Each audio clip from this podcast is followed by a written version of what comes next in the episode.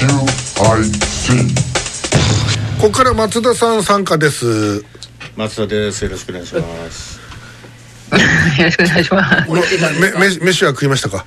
食べ食べてないなんか声がちっちゃいから食ってねえだろうなと思ったらえ。本当に？本当に食べてないの？食べてないです。ああそうですかあな何食べるんですか？じゃあ今日は。今日は。何ってね一つじゃないからね大体ね。そうですね。3種あー。三種類ぐらいこうあの導入されますからね。最近ねあ減量した方がいいような気してきて。うんそれはそうだと思う最近か？それ。このままだとジャッキアップしないといけないような感じ。ジャッキアップってなかなかね。はいやっぱほらだんだん夜年並みとともにこう膝とかにくきますからね体重がねやっぱこうグルコサミンとかなんかそういうあコンドロイチンだかなんか知じゃあらんけど榎木さんじゃあ今回もあの50代満喫プランの一環として あのありとあらゆるなんか激安健康サプリを片っ端から健康サプリ？サプリでサプあのリ100均で売ってるやつとかなんかあるじゃないですかなんか。ああのそういや絶対聞きなさそう。片っ端から試していってあれってさ榎木さんが。100均って。あああいうのって大体つなぎがほとんどなんだよね。だから片栗粉みたいなつなぎがほとんどで成分少ないんだよね。でわかりました。だから安いんだよ、えっと YouTube 広告で出てくるようなああいうなんかわけのわからん激痩せサプリとかああいうのを試してみるっていうのはどうですか？いやでもあのあれだよ。だからこれこの番組でも何回か話したけど、はい。うちの親父がその肝臓の数値がもう劇的に悪くなって、はい。もうこれは入院しないと死にますって言われて、はいでどうせ入院したら死ぬだろうなと思ったんで年だったし、はい。でどうすんだと。畳の上で死ぬか病院で死ぬか決めろって聞いたら、はい。畳の上がいいって言うからじゃあもう入院するなって言って、はい。でどうすんだって言うから「うんいやもう薬もねえ」って言うから、じゃあもう気休めで、えーホームセンターで買ってきた、春うんこじゃ春ウコンと。今わざと間違えましたね。えええウコンと、あのサメギモポセイドンを買ってきてサメギモエキス。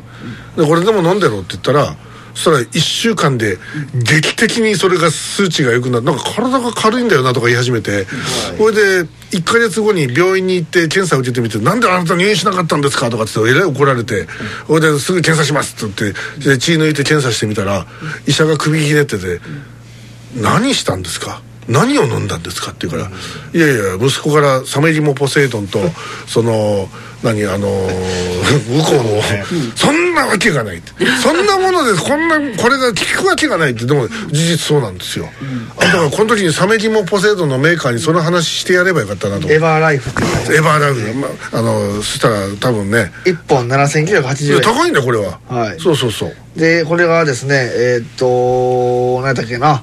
えーサマはよく肝臓にいいって聞きますよねウコンはええウコンはそうねサメギモはよくわかん。ないけどサメリモはなん。か体全体にいいん。じゃない血行を良くするとか美しいニュージーランドニュージーランドの深海に生息する深海ザメだけに限定して深海深海ザメのあのあの肝臓から取る油だよ、はい、これらのえー成分は現代人に不足しがちで摂取しにくい成分だと言われていると、はい。これを毎日飲んだらこれいいらしい松田さんの世代だったら勧誘って飲まされなかったですか？ああ勧誘ありましたよね。なんか飴みたいな感じでちょちょっとなんかあんま美味しいのかまずいのか中なんかちょっと分かんないみたいなそんなに飲んだことはないけど聞いたことはよくあります。ねがいいとか。勧誘。ええ。勧誘ドロップみたいなやつね、もう今売ってないないんじゃんあ見ないですね。えドロップなんですか？ドロップっていうかねなんかね朝ゼリー状みたいななんかちょっとはやわやわのやつじゃないですか？ちょっとやばかった。あのあのねあの見た目ねパッと見朝ダーメンみたいな感じの形してた気がなんかググミみたいな感じじゃなかったですか？ぐうんなんかちょっとうん硬くはなかった。なんかブニュってしたような感じの。そうそうそうそう、んそれはなんかそんなのでしたよ。一回じゃあエグさんアマゾンで売ってる一番安い健康サプリをあの1週間あ試してみ。るじゃあまあ前島君が買ってくれるならあのうん試しますよ。あほんまですか？ええいただきますよ。ええ。お便りお便り言っていいですか？ええ。そうですね。言っていいですかお便り？えー福岡県宗像市からいただきました。42歳会社員ラジオネームこの部屋ガス臭い。ありがとうありがとうございまます。先月名古屋市議会に提出されたエスカレーターでは立ち止まら立ち止まらなければならないと義務付ける、はい。えー条例案条例案が3月7日にも可決される見込みだと、ああもうまあいいんじゃないですか、ええ。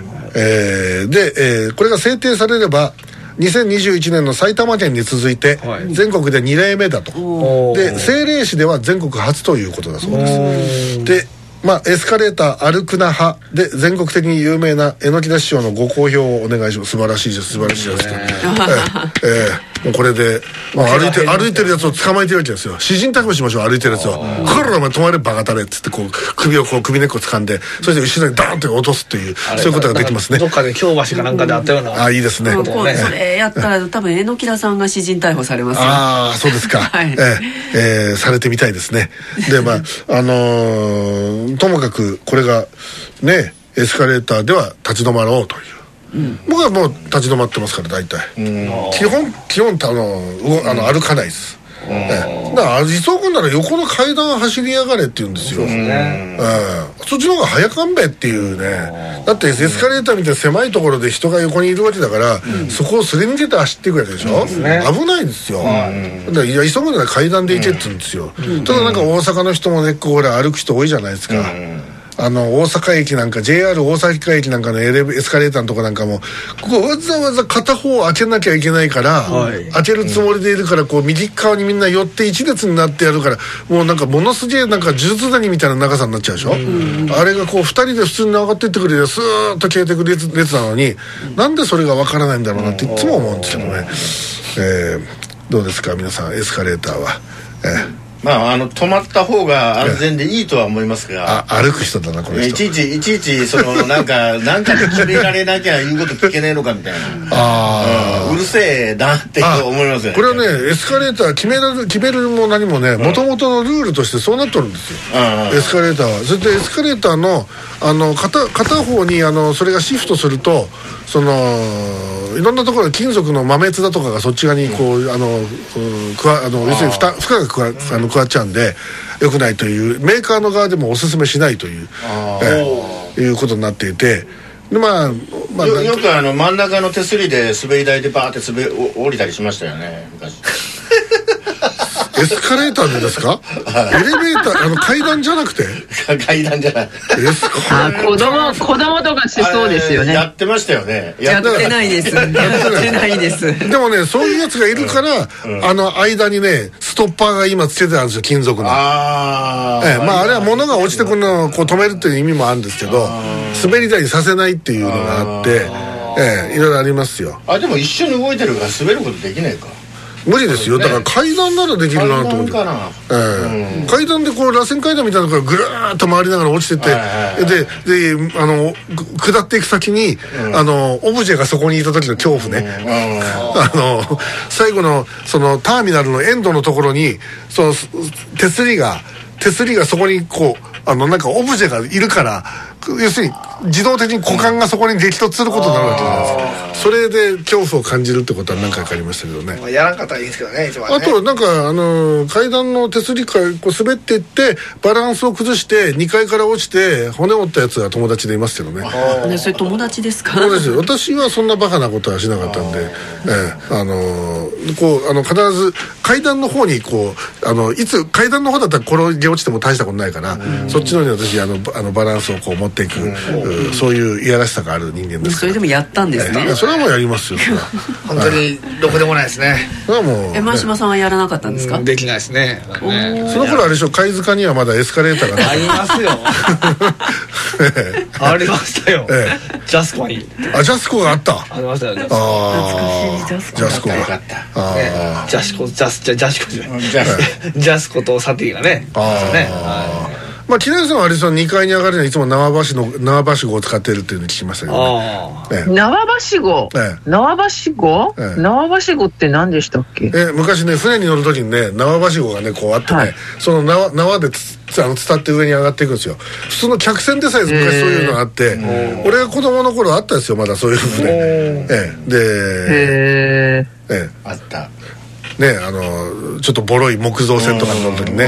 ええええあれ危ないですよねあ怖いですよあれ慣れ慣れないとね。昔ねふ船の仕事してる時上から貨物船なんだけど上から縄縄橋でバーンって投げられてえほんで機材とかいいっぱいリュックに入れて登るんですけどあまりよたくさん持っていくとはい途中で力尽きて下に落ちる落ちそうになることがあるんで。しかもほらバランス取りにくくなっちゃうしね。縄だと。しけてて風とかすごくある時なんかになるとななんていう仕事。まあ、ど素人だとよたくさんね持って、まあ、助けてくれって途中で叫ぶことあるんですけど。あの全然違うけどあの私行きたいあの島で、はい。北大東島ってとこがあって、はでその北大東島に、まあ、もちろん飛行機でも行けるんだけど、船で行くルートもあるんですよ、はで船で行くとどうやって上陸するかって大体2つあって、はい。で1つはタイミングを見計らって上陸するっていうやり方があってこれはあの普段からの波が結構激しいんですよ。そのあの港がないんでもうそもそも、もういきなり外洋にそのなんていうの？あのお岸壁があるようなところなんで船が常に上陸してるわけですよ、でそこでその船のこうなんかこう隙間があるじゃん。こう穴みたいになってるあそっからねその船船乗りのその船員の合図によって今だって言った瞬間に、うわーって外にでそれをタイミング失うとこうあの上下真っ二つになる可能性があるわけです。ででそれはまだあのなないでる時のやり方で、はい。でしけてる時はみんなあのケージに入るのよ檻に檻の中に入ってでそこにそのいろいろ荷物とかと一緒に、はい。ででそこからあの港からクレーンが出てくるんですよ。はい。でクレーンのあのワイヤー引っ掛けてで吊り上げるんですよ。で吊り上げて港にこう上げるっていう、ええ。毎回やればいいのにそれ。いやなんかめんなんかそそのなんかうん泣いてる時はそっちで行った方が早いらしいんですよ。でなんかそういうのとかあってー。ちょっとやってみたいですよね、ええ。怖えええ。行きたいですね北大東島。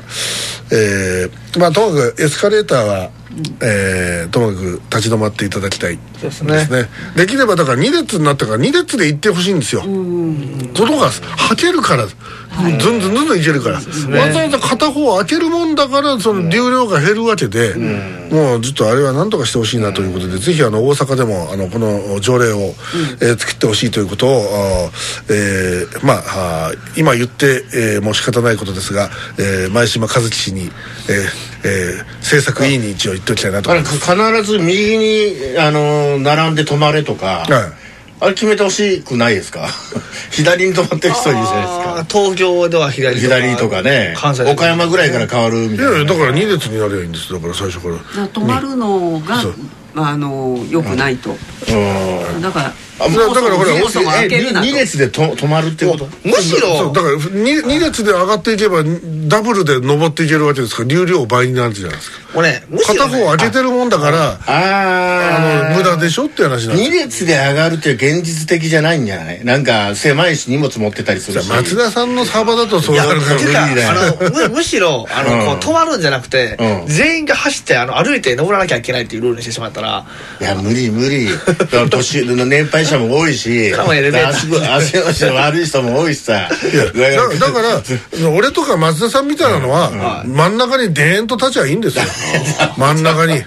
まあもうデーンと、ええ私なんか真ん中につつ立ちますよ私。で後ろ後ろからこう来てるなって気配があったら、どうやってインターセプトしてやろうかっていうふうに思いますけど。性格悪いですからね、ええ。で後ろ後ろの方でねチェッとか言ってるやつが聞こえるとカッと思いますよね、ええ、ざまみ上がると思って、ええ、余裕余裕でそれでであのあと3段で上がれるぐらいのところで私小走りで上がったりするんです。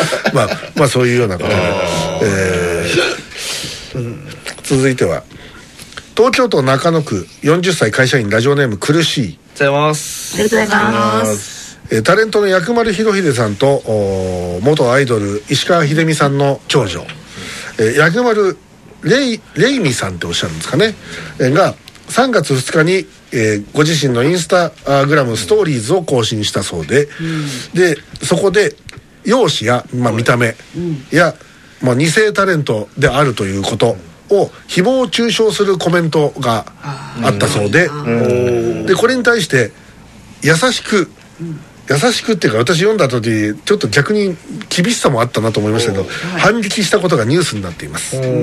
榎木田師匠や前島クーンも書いてあります。ちゃんとクーンクー。ンもって書いてます。ね。え前島クーンも、はい。えーデマツイートや誹謗中傷ツイートに、えー遭遇しているとのことですが、はい。このニュースどのようにご覧になりますか？ということでいただきました。マツイート許せないですね。ね。本当にね。これあのー記事がありましてこのレイミーさんが紹介したその、まあ、誹謗中傷コメントの中にははい。こういうのがあったと、まあ、一般人としては可愛い方だけど芸能人としては芸の芸芸能界を諦めて別の世界で頑張った方がいいみたいなことを書いてるやつがいると。はあ。嫌ですな。ええ。で、えーこのこの言葉に対し対してこのレイミーさんはこうか答えたと、一般人として可愛い可愛い方ってめっちゃ褒め言葉、えーもうとっくに別の世界で頑張ってるよ。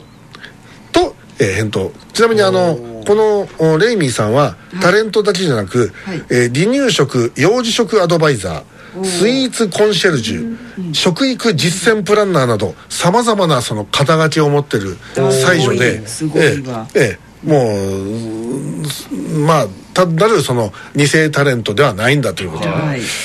でで本さらに本来言う必要のないことを捨てアカウントでコメントする行為について、傷つく人もいるからこういうのやめた方がいいよと忠告を発しつつ、貴重な時間を割いてまでネガティブなコメントをしてくれてありがとう。という余裕を見せています、というね。はいいいじゃないですか。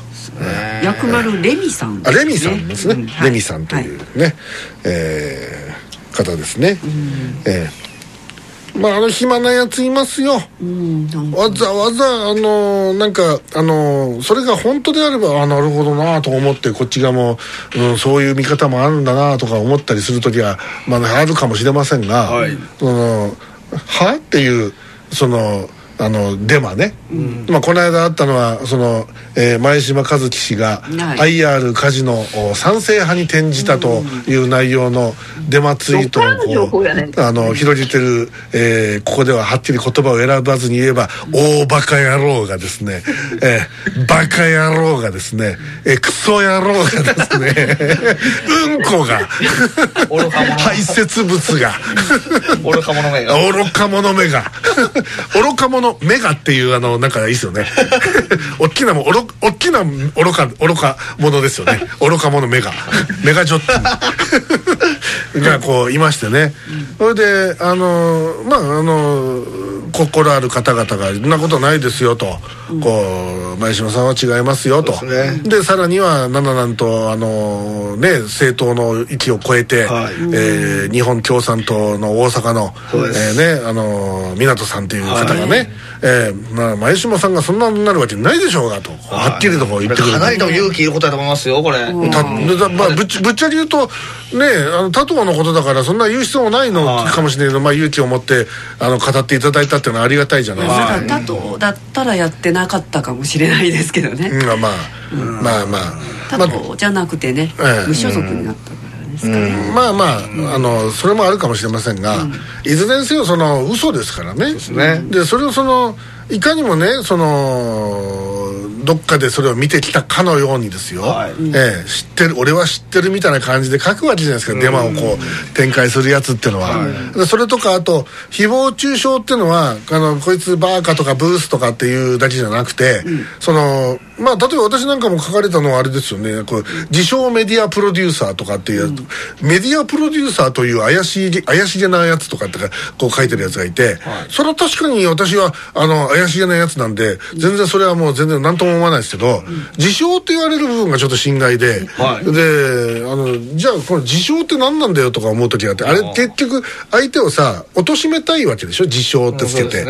であのー私これツイッターでつぶやいたけど昔あの富山光一氏が、はい。あの一時停止違反で逮捕された時に、はい。あの原付の一時停止違反で逮捕されたんだよ。おー。逮捕だぜ。おかしいですね。あのか鹿児島の道で、はい。一時停止違反で切符切られて、はでそれからなんかあのサインもしないし出頭もしなかったわけ。でで熊本のあの自分のあのアジトにいたんだよ、はい。そしたら鹿児島県警が、はいなんだなんと熊本まで、あの 何あのあの護送車連れて、はい。熊本までやってきて、はい。それで富山光一氏を呼び出して、呼び出された場所が南熊本っていうところにあったガスト。でガストでその警察と富山光一氏がこう対峙してで今から逮捕状を執行させていただきます。っつってその場で多分わわわぱかけてたんだろうね。それで逮捕されたんですよ。でその情報がいち早く俺の耳に入って、はい。はい。それでであの鹿鹿児島県警に俺、あの一応ジャーナリストだから、はえあの自称ジャーナリストだから。い。でジャーナリストの榎田ですって、で富山光一さん逮捕って事実はありますかって言ったらありますって言ったでそれを俺俺がもうどこよりも先に速報で流したんですよ、はい。富山光一氏逮捕って、まあまああの不当逮捕とは書かなかった、逮捕。あの、えー罪状は一時停止違反っていう もう大爆笑のやつで。あでそれが今度あの記事になるわけ。新聞新聞記事に。はどこだったかな毎日だったかどこだったか忘れましたけど朝日か毎日かどっかだったと思うんですけどその逮捕されたのは自称著述業著述業、え物書き、はい。富山光一かっこ何歳って書いてあって、それで自称著述業ってすもうすごいなと思ったのよ。その時富山光一って10冊以上本書いてんだぜ。ああそうですか。自費出版とかじゃなくて宝島社とかああいったとこから普通に10冊以上書いてるのにそれで自称著述業ってひどかろうと思って。い榎田さんも書いてますもんね。え俺も本は書いてますよ。聞かせてやんないね。ええ、それ以外にも実は他にも書いてるんですけどね。あの僕はゴーストライターやってましたから昔であだから著述業はまあ別にいいんだ。著述業は、はい。であの自称ってメディアがつけるっていうのはもうすでにすごい相手を恥ずかしめてるわけですよでそれに対しては僕はちゃんと抗いたいなと思ってるんで、はい。まあ、そういうことを書いたやつにはこうやっぱそういう書くようなもう言葉を選ばずに言えばバーカがいましたですね、ええクソ野郎がいましたですね、はい。えええーもううんこたらいがいましてですね、えーお前の母ちゃんデベソ見たんかいっていうそういう、えーやつがいましてね。お前の母ちゃんデベソって何なんですかね。いや知らないです。あれってダメージありますかあれ？全然。ね お前の母ちゃんデベソって。見たことあんのかって。見たことあんのかって。ね。そもそもデベソいけないですか？みたいな。今いいるんですかねデベソ。あそうですね。昔はあの出産の際のねそのへその緒を切るところがその切る場所によってはい。デベソになっていたっていうわけですよね、おええ。だからそのあのちゃんとしたお産婆さんがさん、ね、あの取り上げたとかじゃなくて、はい。そのまあ地域のおばちゃんたちでやっちゃう時はあるわけじゃないですおかー。そうするとこうデベソになりがちだったって話は聞いたことあるんですけど。ああそういうメカニズムでしたか。と思いますよ、はい僕はあのあの一度すごい不思議なことがありましてね、あのうちのスタッフ FMC のスタッフで、熊本からいつも玉名ってところに行って玉名に千田っていう美味しい店があるんですよ、はい。でそこそこにいつも行ってたんですよね。で電車で行くじゃないですか、はい。で飲んで帰りも電車ですよ、ちなみに特急で帰るんですけど、でで熊本駅の一つ手前手前に上熊本駅って駅があってでそこで降りるんだけどその一緒に飲んでた「実は早いです」っていうのが完全に伸びちゃって飲みすぎで。はいそれでその列車から足両足を引きずって降りだ下ろしたんですよ。はいその特急の出口から、ほん。で向こうからあのあの駅員さんが「どうしました?」ってやってくるぐらいの「なんか事故ですか?」みたいな感じで「いやただの酔っ払いです」っつって、それでこう2人で片っぽずつ足持って、こう引っ張って引っ張って出したり引っ張り出したり、その時にこう上着がめくれるじゃん、はいめくれたんですよ、はい。ほんでねへそが出たんですよ。へそが、はい。その時に何があったと思う？そのそいつのえ実は平ですのへそが。これが今日のクエスチョンです。パララパラララ。さあ、えー最初の回答者は前島さんです。おへそが出たとへそが見えたんですけどそこに何かが何かい普通ありえないような状況になってたんです。おへそが。おへそがですか？はいえー、なんか変な匂い放ってたと匂いやってる、えーでは続いての回答者は松田さんです。へへそがこう、あのー丸く結ばれていた。へそが結ばれていた、はい。紐か何かで、はい。リボンか何かで、はい。あそして江口さんです。え誰もスーパーひとしくん使わないですね。ー、えー、へそへそがええ。何？普通に出てたへそが出てた。デベソだった。と、はあはあ。あ続いて、えー FMC 九州にいる木田上優子さんです、え、そうでしょ？ええ。あなたいんじゃはし喋ったことあると思うけどなこの話、いや、ちょっと忘れましたね。ええじゃあじゃあこ何ですか？何だと思います？いやー、へそがどうかなったってことですか？まあまあまあどうぞ。ええわかんないです。分かんないです。答えを申し上げましょう、はい。へそに絆創膏がバッテンでこう嘘でしょ？なんかそれ。見たことあるな。あの三つ目が通る三つ目が通る。三つ目が通るの写楽のあのあのひ額の目のところにバッテンであの絆創膏してるでしょ？はい。あれがへそにペタッと貼ってあるような状況ですよえ、な、な、なんか怪我してたってことですか？それなんデベスを治療中とか。それ何が起きてたのかがわからないけど。あわからない。でも、デビスだったから聞かなかったいいですか翌翌日お前さあの、あのへそにお前絆創膏してんだろ。えなんで知ってんですか？って言うから、いやお前昨日あのこう引っ張り出したらへそ出てたらさ絆創膏してたよって。いやいやちょっとちょっとですね。とかってそれからもう何も語らなくなって、えー真相は闇の中です、えーわかりません。やっぱりデベソの治療中デベソの治療中だったんでしょうかね、えー全然なんかね二世タレントの容姿とかこの誹謗中傷とか言っちゃいけないとか言いながらほぼほぼほぼ誹謗中傷を今やってるような気がするんですけどいいんでしょうか？よくないですね。よくないですね、はい。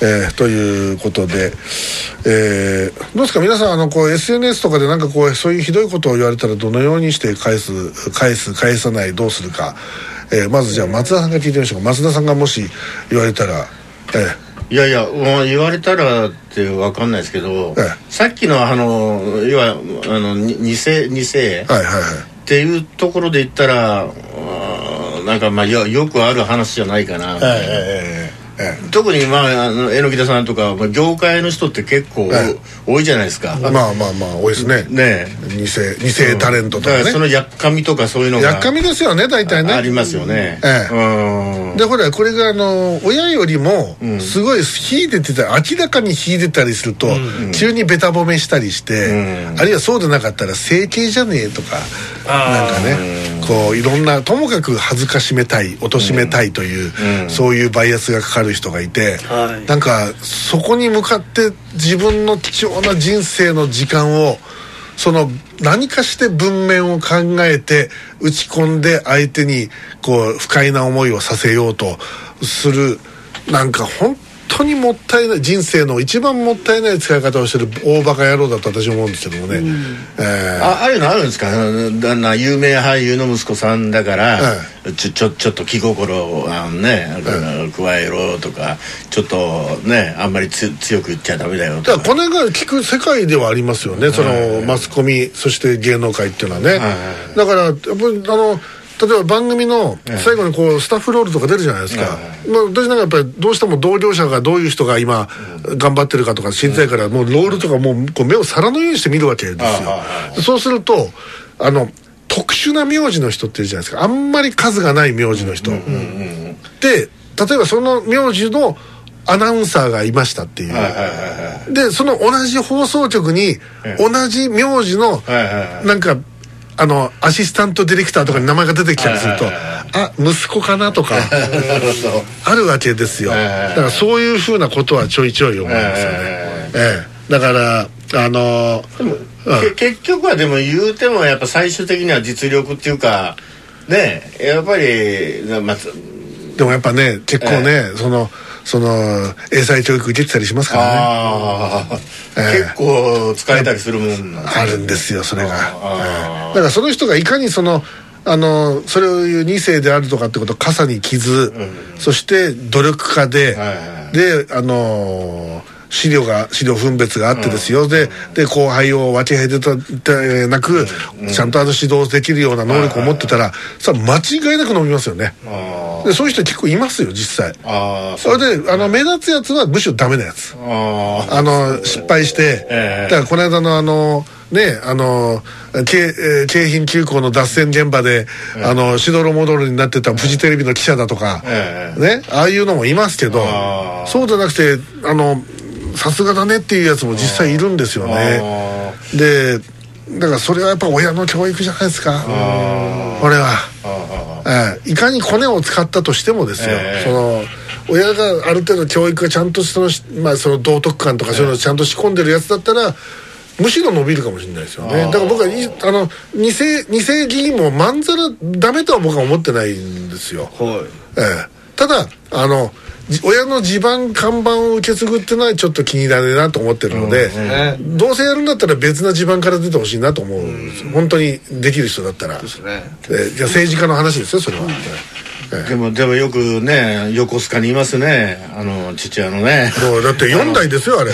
日本で一番最多得票数を得たという、えとんでもない、でコンビニ袋がどうどうのこうだで言って、とんでもない状態になってるね、風格だけがあって中身のないね。中身空っぽって中身言ったら空っぽなあれけど、ええ。あんなとんでもないことにななる時もありますけど、ね、あれは失敗作です。あれは失敗です間違いなく失敗作です、え。だからもうああいうようなものはやっぱ消えていただきたいですけどねその朝ごはんにモーニングを食べに行くとかね。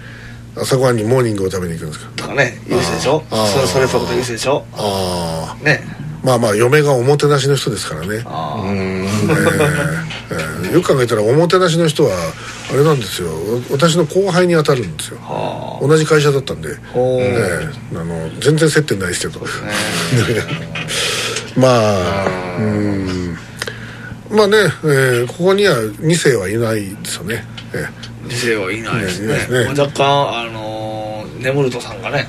えあああれはやっぱ親の教育がいいですからやっぱねあの人当たりもよくちゃんと挨拶をするじゃないですか、そうですね。ええ人当たりですね。挨拶だけやっぱさせてますよねやっぱりねこれやっぱり基本だなといううことでしょうか、ええやっぱただなかなかこの榎木田信右衛門の名跡を継ぐまでには至ってないでしょうね。ええ。小信右衛門止まりだと思いますよあれは、ええ。なかなか抜けませんこれは。大看板ですから。ええ。え人間国宝みたいなもんですからでもあのおじいちゃんの時代から試合 おじいちゃんの時代から。試合やみたいにほぼほぼ親戚ばっかりやろみたいな。ああいうのこ困ったもんですよ、ねえもう本当にね安倍だ佐藤だ岸田とね、ええ。そうだこれこれこれ名前変えやがってのといろいろもうバリエーションが豊富だけどみんなみんな一本に繋がってんじゃないかって。本当にね。安倍のせいだ。まあこれからね前島君にもこうね初代前島あーとねなっていただいてですよ。何ですか初代前島でいやだからこう前島家のこうこれからもう華麗なるね一族になっていくわけですよなるわけないじゃないですか。これが。い。やわかりまんせんよ。もうあのねほらドラマ「華麗なる一族」2007年度版はあの木村拓哉主演で2021年度版はあのあの人誰だっけ？あのな中井貴一。ワウワウで。俺今見てるけど。でねあの満票満票なんとかみたいな。満票大輔かなんかみたいになるわけですよ。ええ。前島君があれですよこう本妻とあの愛人をあの家庭教師の愛人をこう交互にこうベッドに、ま、招き入れるという そういう恐ろしげな。華麗なる一族。怖いですね。それが。ただでもね恐ろしいですね。ただ榎木田さんの願望ですいやいやいや。それはないですね。それだけはない。そこだけ見てただの願望ですよいやいやいやいや。それでこうあのあの大倉だから自分の子供たちを全部あの、あれですよそのいわゆるあの政略結婚で、いろんな他の財閥とこう結びつきを。政略政略結婚っていうのはもうね。タイムリーなね。タイムリーな話題ですよね。はい。まだ そっちの話持ってきますか？現代どっちの話持ってきますか？現代でも生きとんかいみたいなね。それかなりうん。今でも生きとんかそれ。かなりアンタッチャブルですよ。手法としてはむちゃむちゃ古いね。そうですね。けど一番強い方法ですよ松田さんはデンジャーですからね。ええ。本当にね怖いですねええええこの手の話題はいずれまとめてやる機会があればやっていきたいなと思いますけどもね。ええすいませんね。リスナーを置いていくうことになりますけども、ええ一旦 CM に行きまして、ええこの後もあこの後はパラキル。今日はですねえーみんなで電気を作るう発電についていろいろと考えてみようじゃないかということでお送りしていきましょう、一旦、えー CM に行きましょう。CM です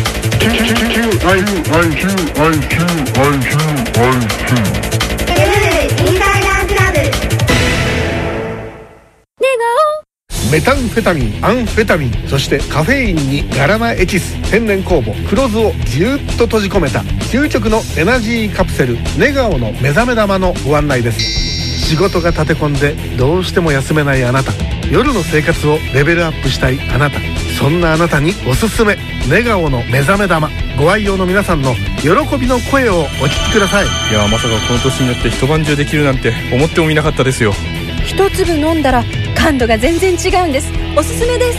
これを飲んでるおかげでねもう元気バリバリだよ。